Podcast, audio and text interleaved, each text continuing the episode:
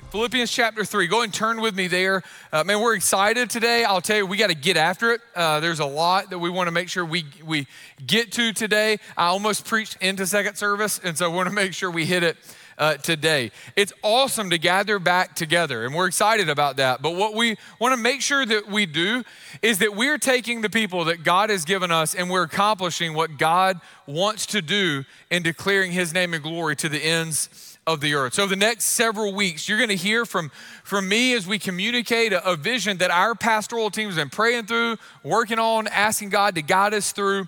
Uh, and if you've seen the video, you've heard it, we're, we're all in, we're ready, uh, and the time is now. Now, uh, as we're all in, and we're talking about being all in, and what we're going to do today, we're going to communicate some DNA that we feel like is important uh, to communicate about who we are as a church. Now, let me just th- throw out a few things that we know in case some of you, as we begin to talk about some of this, are wondering.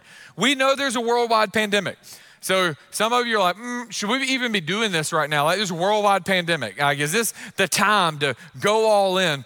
We know that we're in the middle of a politically and ethnically divided nation. We, we see it. We, we see what's happening in our country and, and, and around the world.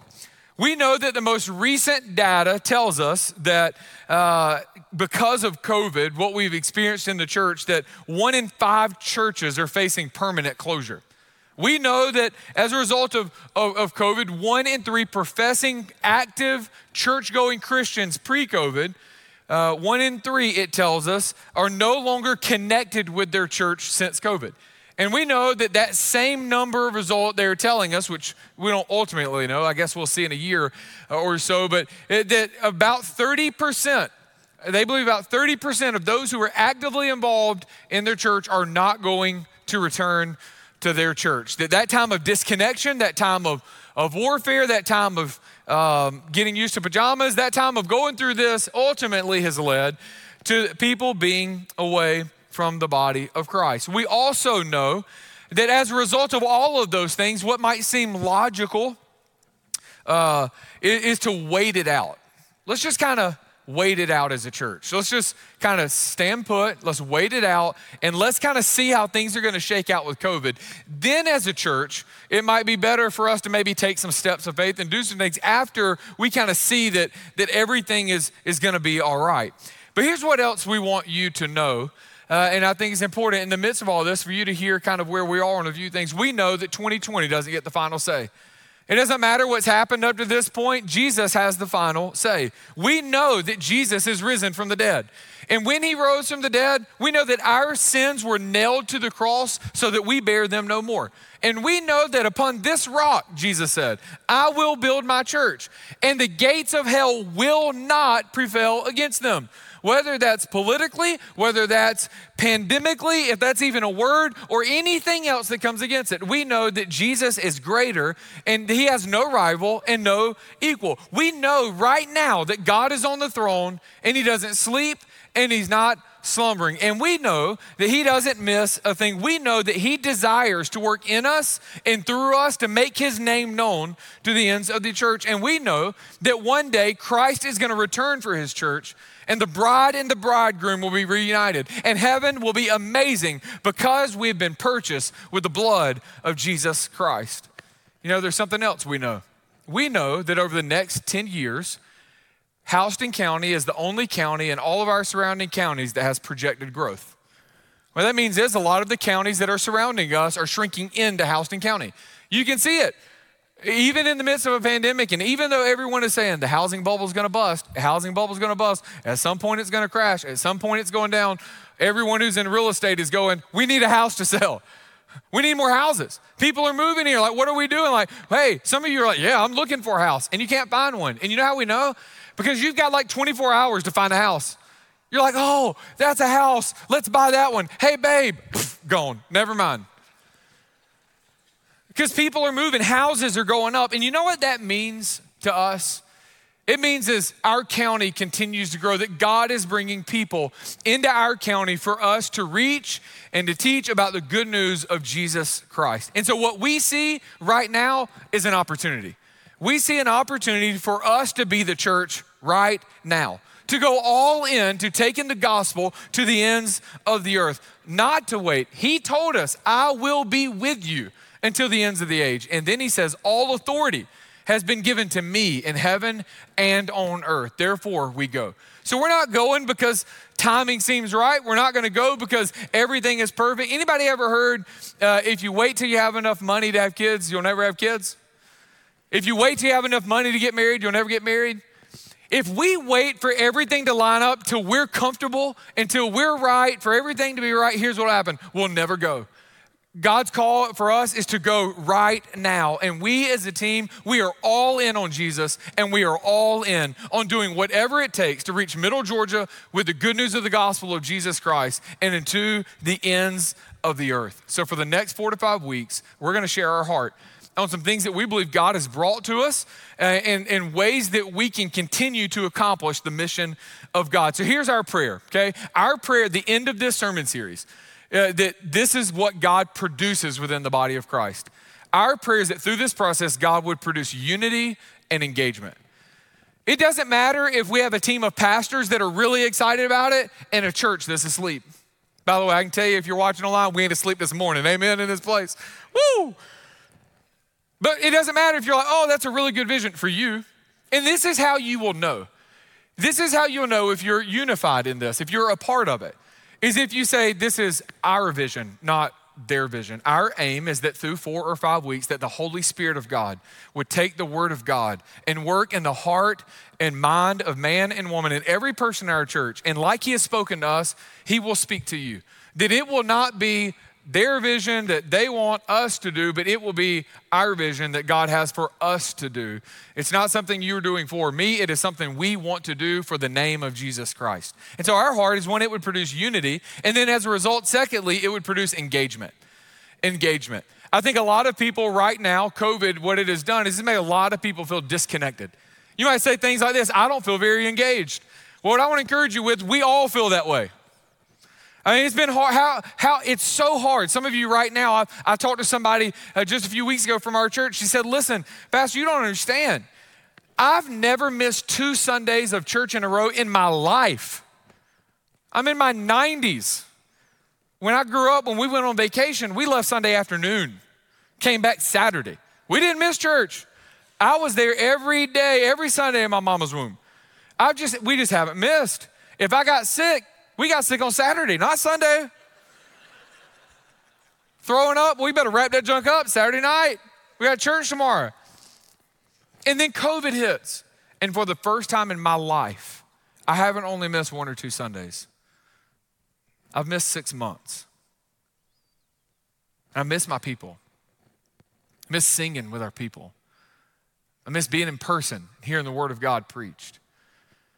You see, God, what He wants to do is not just to do in a group of pastors, it's that together as the family of God, we would together accomplish the mission of God so that it would not only produce unity, but that it would also produce engagement. That there is something for every single person to do. There's not less work to be done, there is more. You say, Well, you don't, I don't have a place. You do have a place. I don't know what to do. We're going to share. You got five weeks. Come on. So here's my prayer for you. I hope that right now, if you're watching online or you're in person, that right now you would make the commitment to gather every Sunday during the sermon series. And before you cast any judgments, you'd hear the whole thing. And then during that time, you would just say, God, speak to me. Lord, speak to us. And so today we're going to look at DNA. Now, here's what we're going to look at DNA. DNA uh, deoxyribonucleic acid is what we is DNA. DNA is discovered in late 1800s, but was fully understood in 1950s when they found that uh, this double helix makes up a, a, code in all living things to make us who we are. That that life. That uh, why do you have a certain eye color, or why for some of you in your 20s did your hair fall out, and others when you're 60s you ain't lost a head of hair, and why some of you did you go gray in your 30s? And others, you don't have a gray hair yet. Why, for some of you, can you literally pick up any sport in two minutes, just naturally? Like, oh, what, what's pickleball? Let's do it. And you dominate it. Or, hey, ping pong, let's go Forrest Gump. And you can do it. And others, you can understand math and science. And you others, you're like organized. And others, you're artistic and can sing. What, what made you that way? What created those elements? And, and God said, I formed you in your mother's womb, that you're uniquely made. How are you uniquely made? Well, DNA is yours. Uh, we can take your blood and, and you have your own DNA that no one else has, unless you're twins. That's another subject. It's still, you're uniquely you. And so we're going to look at the same thing for our church. Every church has the same mission, but every church is not the same. So, what makes one church different from the other church? If we all have the same mission, the same mission Jesus gave to all of us go make disciples into the ends of the earth. So, every mission statement for every church is ultimately boils down to the exact same mission statement love God, love people, love, grow sin, accomplish the mission that he gave the whole church. So every church has the same mission. But what makes us different than another church? And if you're visiting or watching online, how do you determine what church your family wants to connect with? And what makes us different is, is the DNA, the building blocks of that church. How a church accomplishes, in what manner a church accomplishes that mission is different. And we're gonna lay today, ultimately, eight, what we're calling eight hills to die on. Most churches call these values. These are, some, these are things that are important to our church. But the thing about the word value is you don't really know how valuable a certain value is. Meaning, I can say I value ice cream but I don't value ice cream near as much as if a box of double glazed chocolate dip Krispy Kreme donuts right off the press. I'm going to tell you right now that ice cream, you can take it. I'm, I'm, I'm about to crush that donut, okay? Some of you might say, I value sleep. Anybody value sleep? Don't lie. Come on. Yeah, you value sleep. But you don't value sleep as much as you value taking care of a newborn baby. So you will give up that sleep to keep your child alive. Trust me, you will. You see, what we want to communicate is not just something that, that is, is valuable. Here's the deal I value my family. And you want to know how much I value my family? That I believe one of the responsibilities God has given me as a man is to do my very best to protect my family. So, you know what? Not only will I live for my family, but I will die for my family. Come in my house, try to hurt a family member. Try to, God did not say that we cannot kill. He said you can't murder. If you come in my house, I believe it is our God given responsibility to protect my family and my little girl and my boys and my girl to my life because I value them more than I value my own breath. So, what we want to communicate today are values that are, are more than just a little thing that's kind of important to it. These are hills to die on for us. These are eight hills to die on. These are things that we're saying these are crucial to being who we are. And if you tell us we can't be these things, man, this is going to be rough. This is going to be a struggle because these are that important to us. So here we go. We're going to give them to you. We're going to start in Philippians chapter 3. What I want to do, I want to read a text of scripture and I want to show you how these things come up in the text and then how we're going to think through these uh, in the body of Christ at Shirley Hill. So here we go. Philippians chapter 3, starting in verse 12. Before you get to verse 12, I want to look at verse 10.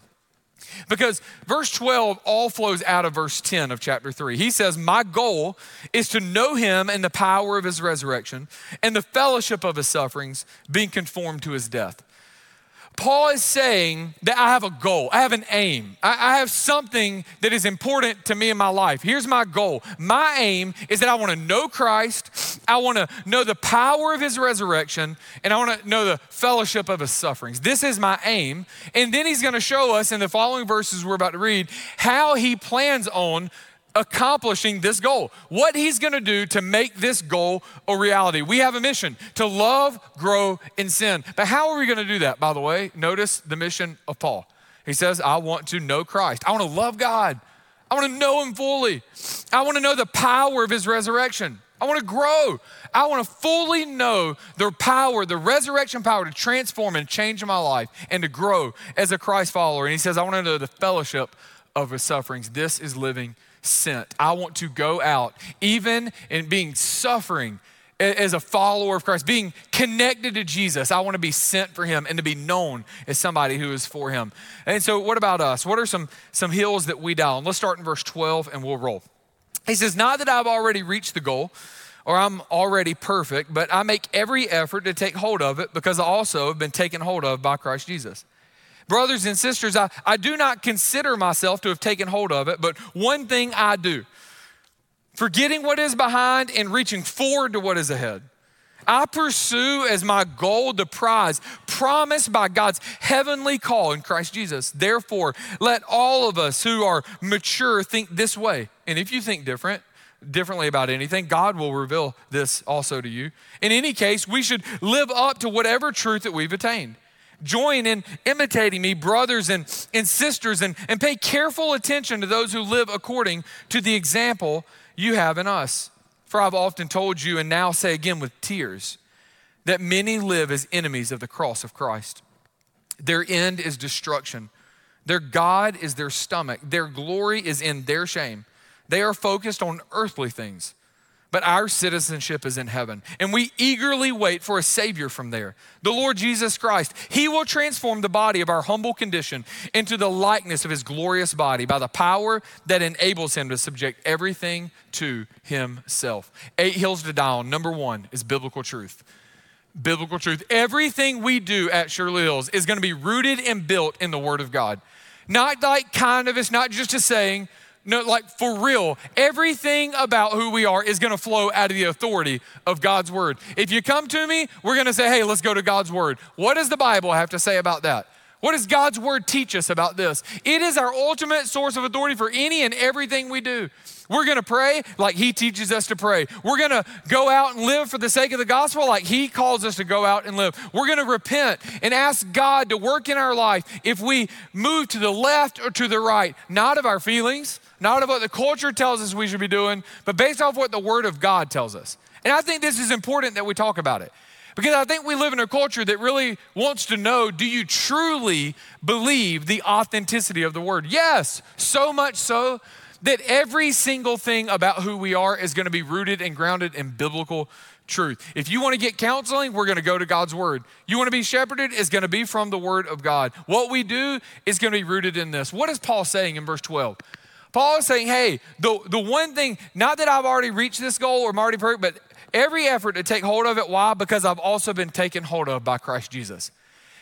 Because of the truth of what God has done and what God has said, he believed this is uh, authentic, it's real to him. This is not just a saying. I believe what God says. So, as a result of that, everything is going to flow from what he believes God is saying and teaching. Man, everything we do is going to be rooted in the Word of God. We're going to teach God's Word. We're going to go back to God's Word. And that way, if anybody doesn't like anything, we just go back to the Scriptures. This is this is your problem or your struggle is not necessarily with what we're talking about, but it's with God's word. So that way we're not led by what the culture says. We're not led by what's popular at the moment. We're not led by our feelings. We are rooted in the truth that never changes the timeless word of God. That's going to be our God. Number one, we will unapologetically, we're going to preach God's word. We're going to, biblical truth is number one. Number two is authenticity. Authenticity. You see, we cannot be the church if we're not real about our faults and our failures. It, part of being a family uh, is that we're not perfect. I mean, what makes us the church is what Christ has accomplished on our behalf. We are only a part of the family of God because we were saved by the grace of God and adopted into the family because we didn't, we didn't belong to the family. Jesus died for us and then brought us into the family, not because of our goodness, and not because of what we accomplished, but because of what Jesus accomplished on our behalf. And so as a result, I mean, we just don't have time to fake it. We don't have time to fake it. I believe our culture is tired of fake pseudo religion and churches that feel the need to, to impress people or to, to look a certain way. The only good thing about Shirley Hills is found in Jesus Christ. Amen? I've heard it said so many times, you don't understand, Pastor, if I come to your church, the ceiling's gonna fall in. No, sir, you're wrong, because if it was gonna fall in, it would have happened the day I walked in here. Look what Paul's telling them. Not that I have already obtained this. I love how Paul's being real. Notice how he talks to them. Hey, brothers and sisters. He's an apostle, he's an, an elder, a pastor, a church planner. He's seen Christ. Yeah, what does he say? I'm just a brother or sister in Christ. He's just been real. And in this real moment, he says, Hey, I want you to know I've not gotten there yet. I'm not perfect. I'm not there. And because I'm not there, I'm gonna press on. I'm gonna keep pushing. I'm gonna go after Jesus. Verse 16, he goes on to tell him that we should live up to the, the truth that you have attained. Don't fake it till you make it. If you don't know everything in the Bible, you don't know all of God's word, don't sit there. You don't have to pretend like you do. Our church does not care if you come in here and I say turn to Philippians and you go, huh? And you go, front of your Bible, where's Philippians? And turn to it. We don't care. It's not about how much you know about God. We want to meet you right where you are. You be real, we're going to be real, and we'll help you grow and, and get to where God wants you to be, just like He's doing that in our life. Live up to the truth you've attained, He says, and keep pressing to gain more. You know what else He does? And I think it's interesting. If I was writing the Bible, writing a letter, I would probably only want to write the good stuff. But you know, Paul's like, I don't have time to be fake. There's some people trying to stop the advancement of the gospel. It's not, they're, it's not, they're not genuine, they're not real, they're faking it. And they're opposing the advancement of the gospel. So do not follow them, follow uh, us as we imitate Jesus. Man, what authenticity. Hey guys, there are gonna be people who try to stop you. We don't wanna stop. We got a mission to accomplish. Let's get after it. Man, I'll tell you what we care about a lot is just being genuine and real. I, am not the most polished guy, but I'm gonna try to do my very best. Whether we agree or disagree on anything, we're gonna be real to each other. So what that means is you don't have to fake it. If you don't like something, don't fake it. Like if you don't like something and I see you in the grocery store and you jump into the cereal aisle, I'm gonna be ticked. Because we don't have time to be fake. Every single day in Middle Georgia, people are dying and going to hell. We just don't have time to fake it. We don't have time to pretend to be a certain Christian way or thing. Man, we he tells Paul tells Timothy his disciple, you be strong in the grace that's found in the Lord Jesus Christ. And the things you've heard from me before many witnesses, you teach faithful men who will teach others also. So he says, don't just teach any man, only teach the ones that are going to teach others also. Pour your life into those who want it and those who are willing to work for it. But what, what, is he, what way does he tell them to do that? By being strong in God's grace. See, we're not strong because we're perfect. See, some of you are here today, and the reality is if something does not change in your life, your marriage will be over in three months. Some of you right now, if you're, you're on a collision course with sin, and it will bring death and destruction. if something doesn't change, man, destruction. Students, some of you are on the way to making terribly life changing cho- choices. And I can just tell you, we don't want to uh, pastor and we don't want to be the type of church where you can't talk about that here. And for some of you, man, there's hope for your marriage. You just got to have somebody where you can be real about it, where your wife, your husband can say, you know what, things ain't going good. We need help. We're not where you're going to be judged, where people are going to then look at you and say, hey, man, I'm the same way. We were there. That was our marriage. But God, by His grace, saved it and sustained it. But if you don't have an open place where you can be real and authentic, well, then you're missing out. And this is where church happens. In community where we can be authentic, we want to value authenticity. Number three is relevance. Relevance. Now, I know the word relevance can seem scary because we hear words like cultural relevance that just means we want to be relevant or apply to what's going on in culture. But we don't care as much about being culturally relevant as much as we want to be biblically relevant. That means the Bible was written thousands of years, years ago to a people who lived in a certain culture in a different way. So when we read the Bible, we need to understand what is the Holy Spirit saying to them in their day, and how can we build a bridge into where we live today, thousands of years later. So when he says go make disciples, and then he goes on to teach a bunch of things, we have to build a bridge from then to now. So what that means is we want to know how can we be effective in the mission of God today. Now, with this comes a, a, a few things, and I, I think it's important to hit them right now. Notice in verse 13, he says that we want to, to run this race, and I want to I want to press forward in this call to do this. No matter, let me look, brothers and sisters, I don't consider myself to have taken hold of it yet, but one thing I do forgetting what is behind and reaching forward to what is ahead. Church, I'm not going to be responsible for what happened in 1880. I was I'm not the pastor from 1880. I'm not going to be responsible for the church of, of 1950. I wasn't the pastor of 1950. And listen, to be honest, I'm, I'm not going to be responsible for what happened in 2000, 2010, 2018. Well, I think I might have came in 2018. But you get what I'm saying. See, we are not responsible for what people did or did not do in the past. We have to forget what is behind us and press forward to what is ahead. And you know what's ahead? 2021. What's ahead is Monday. Like it or not, stop getting depressed. Monday's coming. And so for us, it's saying, God, today we want to accomplish the mission that you've given us today. So how can we do that? That's what we care most about. Lord, what, what, how can we carry out this mission today? How can I reach my neighbor today? How can I love my spouse today? How can I disciple my children today? Let me give you an example of this. When I first got here, um, Chris Decker, who's now our administrative pastor, he was our worship pastor. We have a lot of new people now, a lot of people watching. You might not have known that. He was our worship pastor.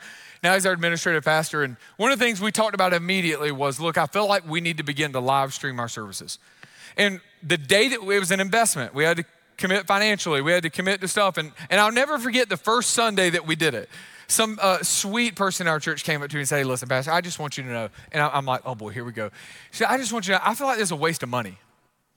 Man, we're, it's a waste of money. We're spending money on you know, a camera, we're spending money on streaming stuff online, and nobody's gonna watch it. Uh, people don't want to watch it on a screen. They, they want to come to church. People are just going to come into a building if they want to watch it. And I think it's, I just think it's a waste.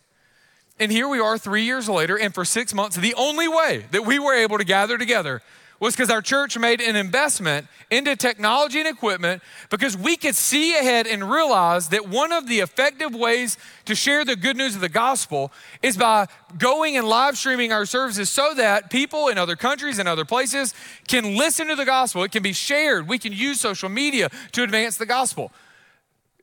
Did anybody in 1880 ever think we are going to live stream our service on Facebook? And we're going to share it, and people are going to hear the gospel in other countries today. No. Listen, when I first came to know Christ, I carried my Bible everywhere. I walked around my Bible because I was terrified that somebody was going to say, Hey, I want to follow Jesus. I want to give my life to him. And I was not going to have the Bible right there to help them. And then somebody introduced me to something called a gospel tract. Anybody know what a gospel tract is? Yeah, so mine was like folded up like in the shape. It was a it was a square, but it unfolded into a cross.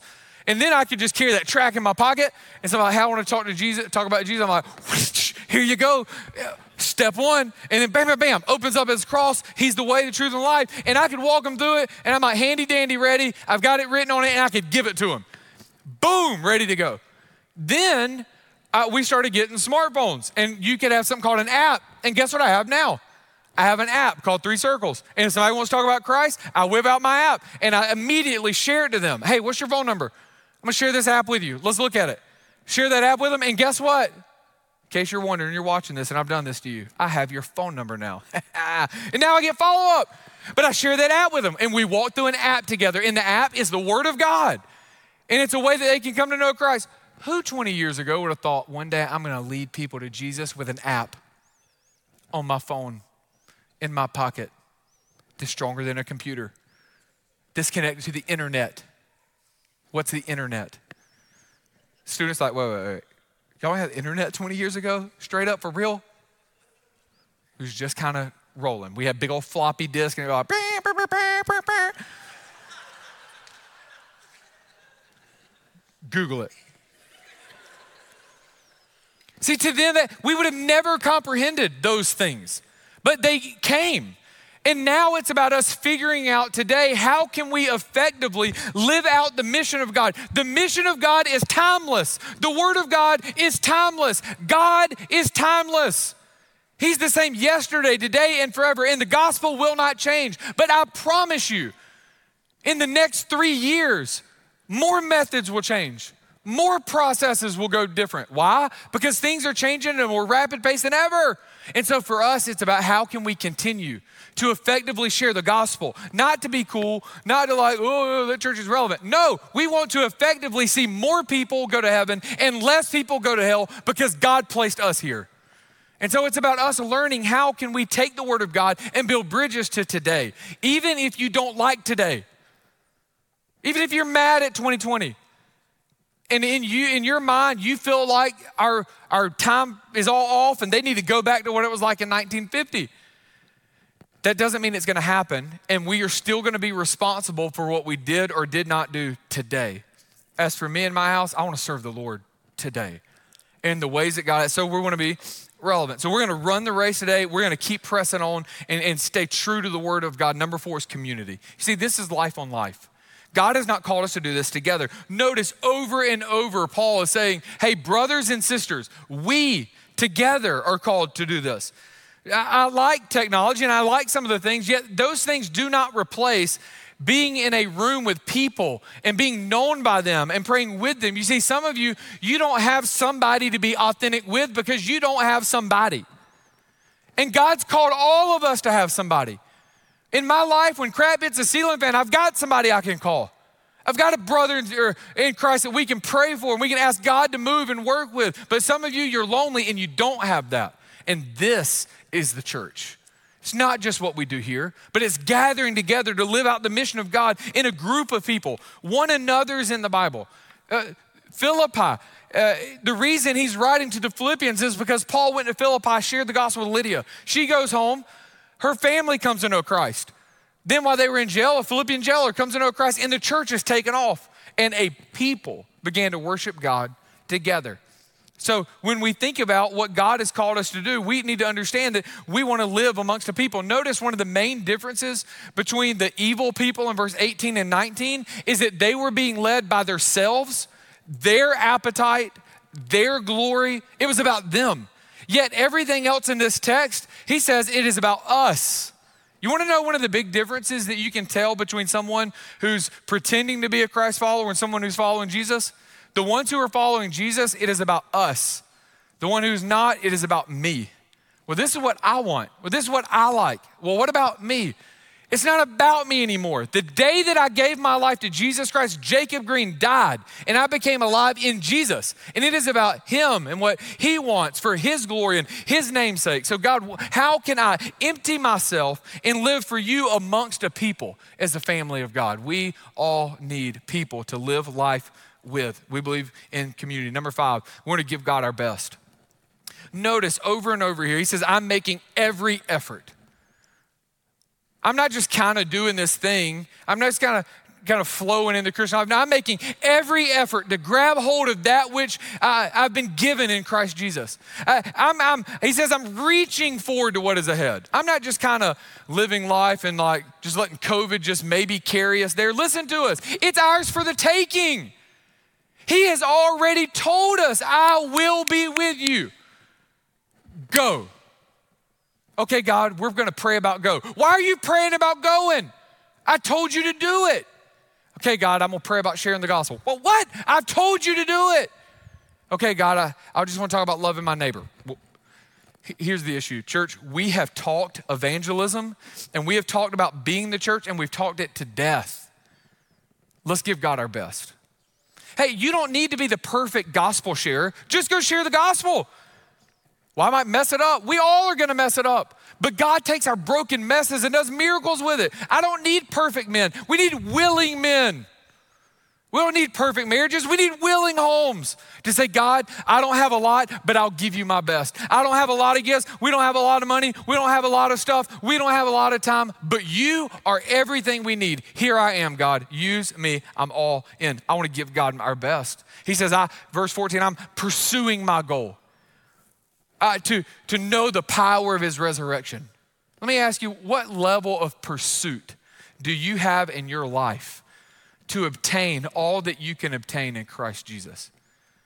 Man, we want to give the very best that we have. You know what that means? We might not do the same thing in 2021 that we did in 2020, even if it's good. You say, well, why? Because 2021 is different. It's a different year. Dates are different, calendars are different, events are different. And so we might see something good that God did in 2020 and say, you know what, even though it was good, we don't want to do it in 2021 because we believe God has this and we believe it could even be better. You see, this is a willingness to risk the ordinary and the good for God's best and great, and that is found in obedience. This is a, heart that says, Lord, we just, for, as the heart of a worshiper, we want to give you the very best that we've got from our children's ministry to music to greeters to going out and living in our community. We just want to offer the very best that we have. And it might not be a lot, but God, we want to give you our best. In our effort and in our heart, God, want to give you our best. Number six, we want to reproduce. I'm going to hit this one at the end. So we're going to reproduce. I'm going to tackle that one at the end. That'll be a, a big one that we want to talk to. Number seven, we want to be life giving. Oh, Oh, I got to hurry. Life giving. Let me just share why this is really important to me. you know, as a church member, you don't always know all the things that happen in the life of a church. Sometimes people will come and meet with me or, or you know, let's go eat lunch and and they share their heart. They talk to pastors and they pour out things that are personal and hard. And one of the things that I hear a lot, maybe one of the probably one of the most often conversations I'm having is people trying to heal from church hurt. People that went to a church, something happened they didn't like, something went down, somebody hurt their feelings, and scars were built, and, and, and church was no longer, it wasn't life giving, it was life taking. Man, we want to be a life giving church, a church that's full of the Spirit of God, joy and unity, and eh, a church that keeps its focus on the main thing. This is a church that makes the main thing the main thing. Everybody listen to what I'm about to say. There will always be a hundred reasons for you to not like something about your church. And if you're watching online right now and you go to another church, I'm about to hook your pastor up. There is no perfect church, there's only a perfect Savior. There, there's no perfect, there was always gonna be something that you don't like. I don't like my shoes today because everybody on our praise team wore white ones. I feel left out. So next week, I'll be rocking them white ones. I can promise you that. There's something you're not gonna, there's something that's not there, but as a body, we wanna be a life giving church. Amen? You come and hang out at Shirley's, you come hang around us. Man, you're, you're gonna get life giving. You're, you, just the Spirit of God is gonna pour into you. Look what he says in verse 18 to 19. He says, sadly, and I say this with tears. I say, he said, I say this with tears. There are evil people I've often told you this, he says. They live as enemies of the cross of Christ. Their end is destruction. Their God is their stomach. Their glory is in their shame. They are focused on earthly things. We are a heavenly people who are focused on heavenly tasks with a heavenly mission. Church, we got to stay focused. There will always be reasons that we could be upset or not like certain things, but when we keep our eyes on heaven, it changes how we view everything. I, I want us to be a life giving church. Somebody's hurting out there, come hang out with Shirley. Can I tell you, God brought me here uh, from a situation that wasn't necessarily life giving. Multiple of our pastors, God brought here uh, from situations that were not necessarily life giving. We've had several members that God has brought that were in situations that were not necessarily life giving. And can I tell you, for the most part, man, what God did at Shirley Hills is He healed my heart and allowed me to, to love people again and trust that we can love God and love others and, and get over small things for the sake of big things. That's what sacrifice is, by the way. Sacrifice is not giving up something you don't like for something you do want and like. That's called a blessing. I want to get rid of something bad and gain something good. You know what sacrifice is? Giving up something you love for something you love even more. Church, God has called us to sacrifice. We will give up things we love for something we love even more. And you know what we love is people. I don't want a single person to go to hell. If they go to hell, if out of middle Georgia, I want it to be because Shirley will set up shop at the gates of Hades. And for them to get there, they had to literally get over us kicking and screaming because we will sacrifice things that we love for something that we love even more. And that is that people would know Christ and the power of his resurrection and the fellowship of his sufferings. We want to be life giving. Uh, lastly, we want to be we want to value transformation. Transformation. This is we're going to celebrate growth and life change. This means we don't necessarily care how you start at Shirley Hills. Some of you, you're not a Christ follower. Some of you don't know anything about the Bible or God, and that's okay. Uh, there's no shame in that here at all. Amen, church? We do not care where you're beginning. Some of you are like, we don't understand. I'm a bad husband. It's okay. We all need God's grace. You don't get it. I'm a bad wife. You don't get it. Uh, no, I do get it. Because the only reason that in other areas of our life that we're anywhere different is by the grace and the work of God in our life. So we don't necessarily care where you start, but if you hang out here with us long enough, Jesus is going to change your life. I can promise you that because we value transformation. Come hang out with the people of God, and eventually the Word of God and the Spirit of God is going to work in your life, and there'll be life change. And we want to celebrate it. You're going to hear stories soon about God is changing people's lives, and we. I don't want to stay the same. I want God to keep changing my heart and my mind and growing me in my faith. And we want others to experience that too. So here we go. Let's go back to reproducing. I think this is probably, I, this is the newest uh, I would say, element that we have not really done a ton of since I've been here. Uh, I don't know as much about the past. I think I'm sure there was in some form or way, but this is going to be a hill that we die on. It is going to be a focus from staffing to budget to all the details you will hear in the coming weeks. We want to be a church that reproduces. Here's what we believe we believe that healthy things grow, and when healthy things grow, they reproduce. It's just how God made things. When we're healthy, we reproduce. And so, as a church, if we want to reproduce, we're going to focus on being the healthiest version of who God's made us to be. We're going to grow deeper, and out of that, it's going to be healthy roots, and that's going to produce much fruit for the glory of God. He has called us to reproduce. But here's how I want to be uh, clear and specific on this. When I say that we believe that a hill to die for us is reproducing, let's kind of walk through the areas that we think that that is really important. First of all, this is where Christ followers reproduce Christ followers.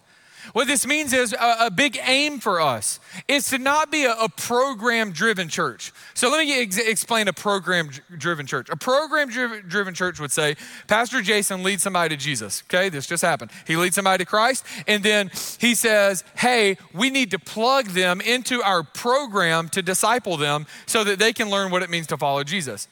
Rather, what we're going to say is that we believe that God has called us to reproduce, which means I'm going to say, hey, Pastor Jason, you are the program. Like you're the person. Let him hang out with you. And by hanging out with you as you follow Jesus, they will learn how to follow Jesus. This means is we want Christ followers reproducing Christ followers. So a question that I would ask you is who is hanging out with you in your life that you're trying to help them follow Jesus? You say, well, I don't have time for that. What do you mean you don't have time? Do you go on a walk? Invite them to go on a walk with you. Do you cook? Invite them to cook. And since I know 90% of Warner Robins does not cook because you're in fast food lanes every single night and at Chick fil A, invite them to ride with you through Chick fil A and teach them about the efficiency of the gospel because Chick fil A's rocking it. By the way, there's a lesson in this.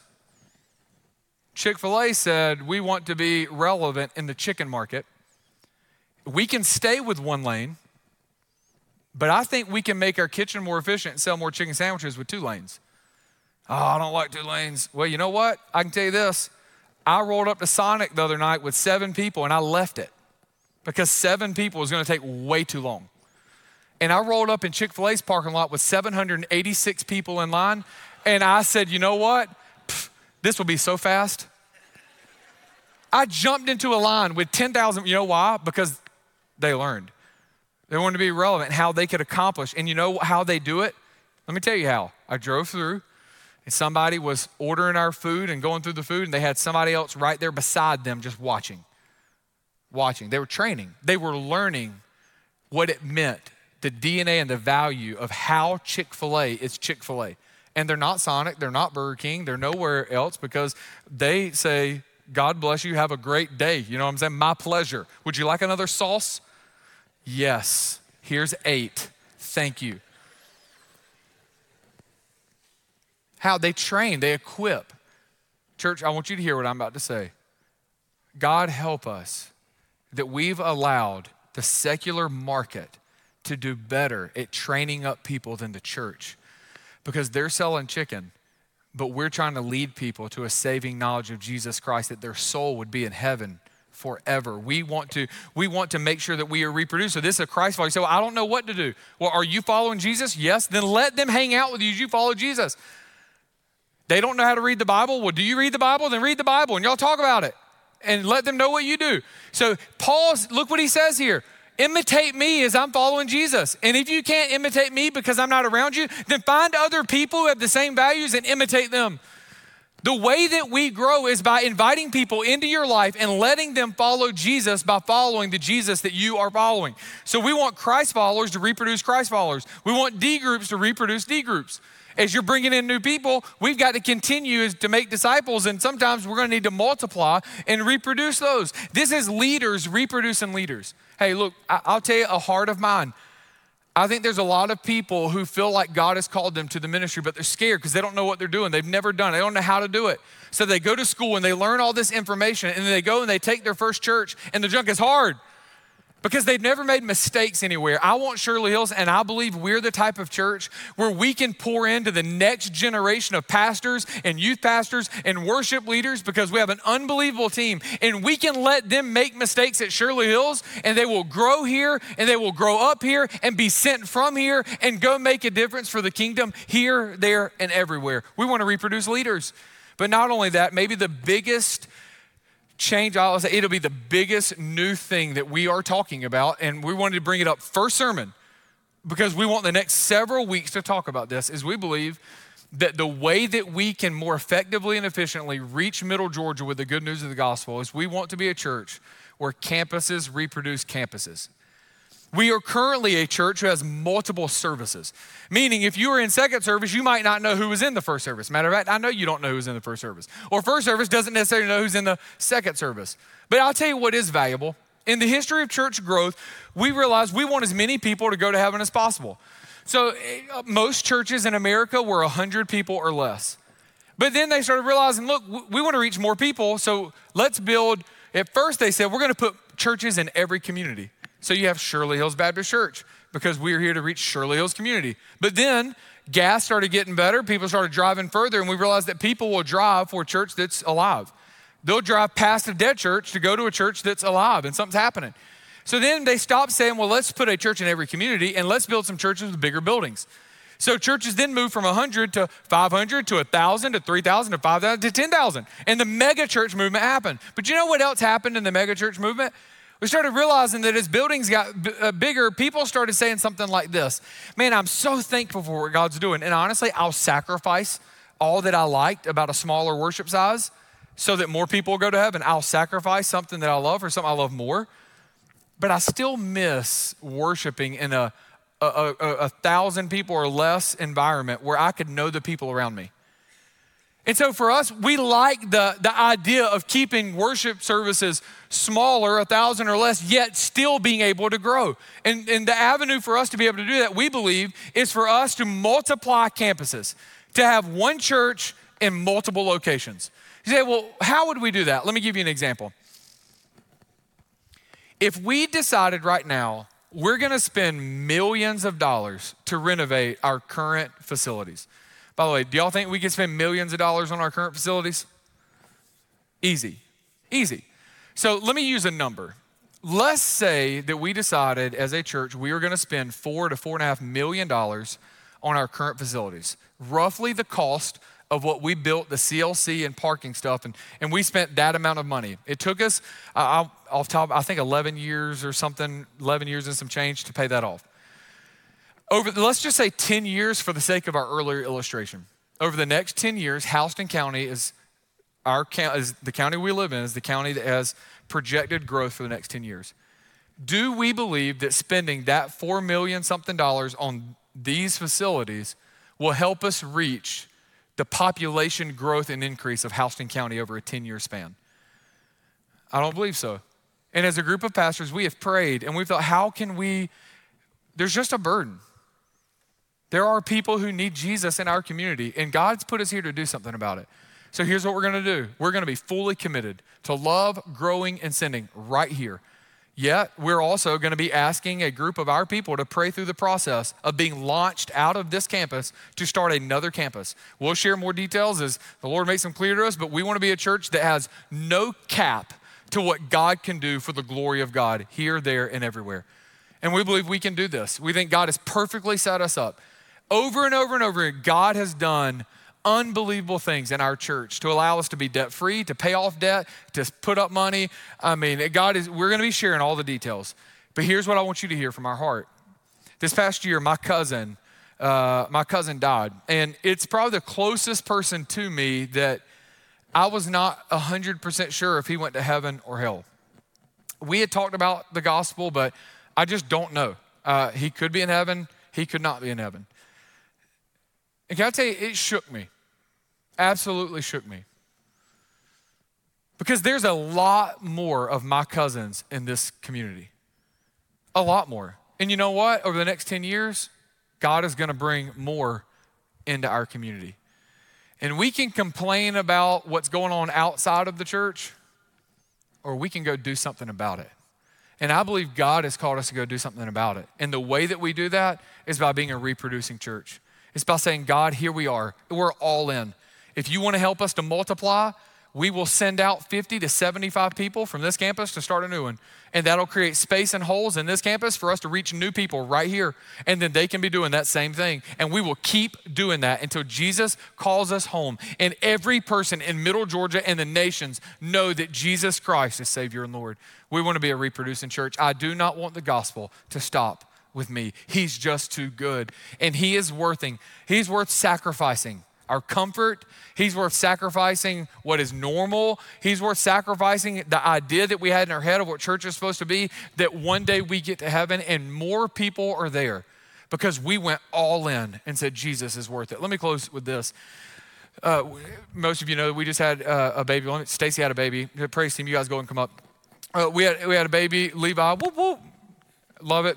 Uh, I just put him to sleep. It's just a gift, preacher gift. And so, uh, he don't sleep at night, but listen to daddy preach. You're out. And so, uh, Stacy, uh, we went through this process, and there were definitely ups and downs of it. And but one day she's like, "Look, I, I want some Starbucks," and I'm like, "Okay, let's get it.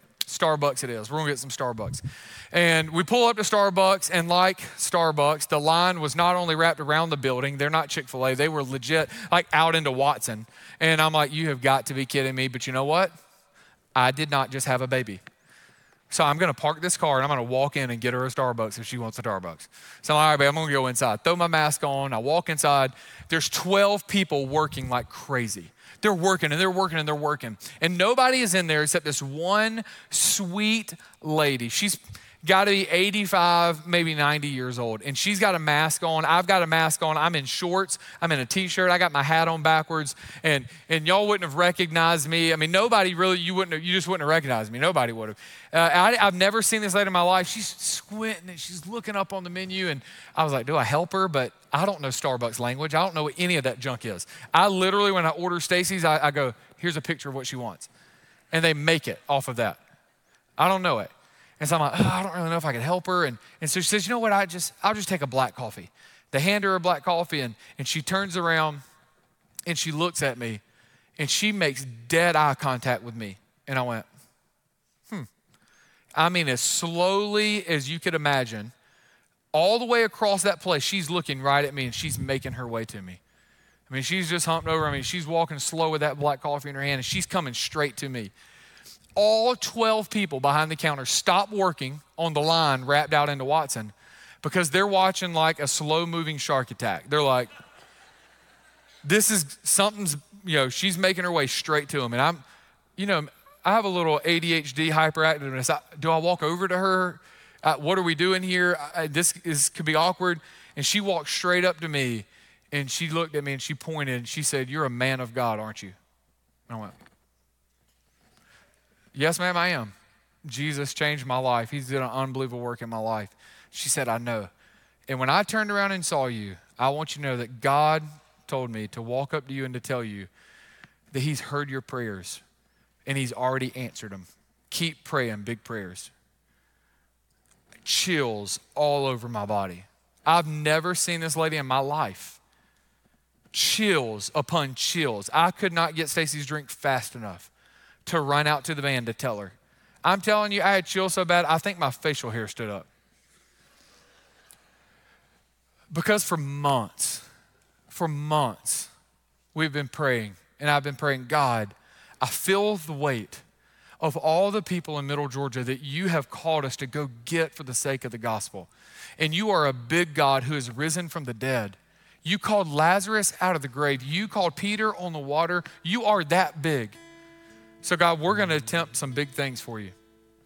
And I might fall on my face, I might sink just like Peter.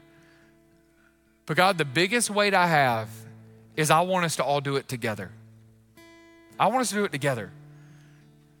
I'm willing to risk what it takes, whatever it takes to go after people who need Jesus. And I fully recognize that some of you today might look at me and say, Hey, Pastor, I think you're crazy. I don't like it. And that's not my jam. But we're praying big things. And my prayer is that 100% of people who call Shirley Hills, from 5 to 95, would believe what that sweet lady said in Starbucks that God has heard our prayers and that He's already answered them. It's already in the works. And to keep praying big prayers.